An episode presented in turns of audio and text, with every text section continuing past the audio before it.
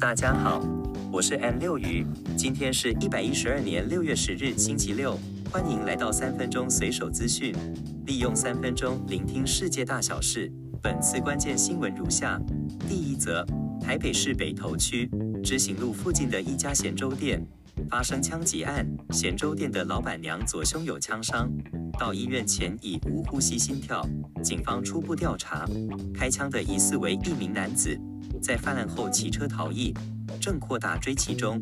第二则，乌克兰南部的卡科夫卡水坝于六月六日发生毁损，造成洪流泛滥，当时下游两岸有数千位居民仓皇的逃离，更造成了数十万人仰赖此水库的饮用水供应上出现了问题。目前，俄罗斯与乌克兰。相互指控此水坝的损毁是对方所为。第三则，加拿大东部山区野火肆虐，大量的烟雾向南漂移，导致美国东部在有空污的记录以来是最严重的一次。而目前纽约市的雾霾更加恶化外，天空灰蒙蒙的一片，还带点橘色，空污情况相当严重。第四则，行政院长陈建仁于六月九日表示，立法院下个会期。会把性平法的修法草案送进立院。法律界建议应强制申诉立案，并要计算加害人的再犯次数，严厉停职、开除等惩处。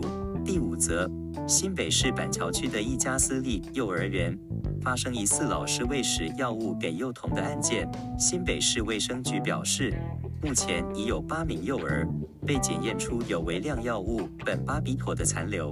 检方发动第二波扩大搜索，陆续约谈园长与教保员等。最后说到遗产，大家通常会先想到的是钱财与土地或古董名画等等。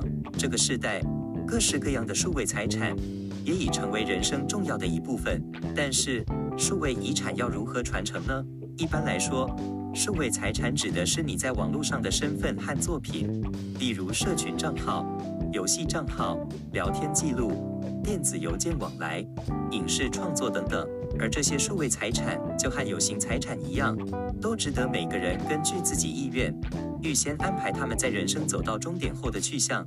这既是你的权利，也是对个人资料的重视与保护。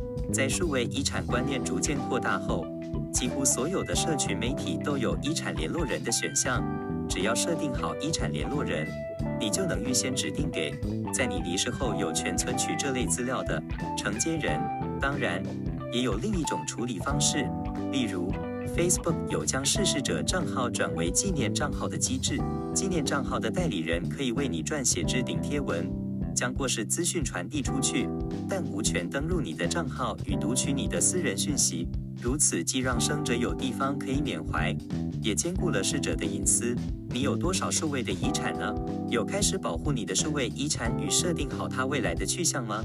以上是今天三分钟新闻，简短时间了解天下事。我是 N 六鱼，每周六为您更新节目，祝大家顺心。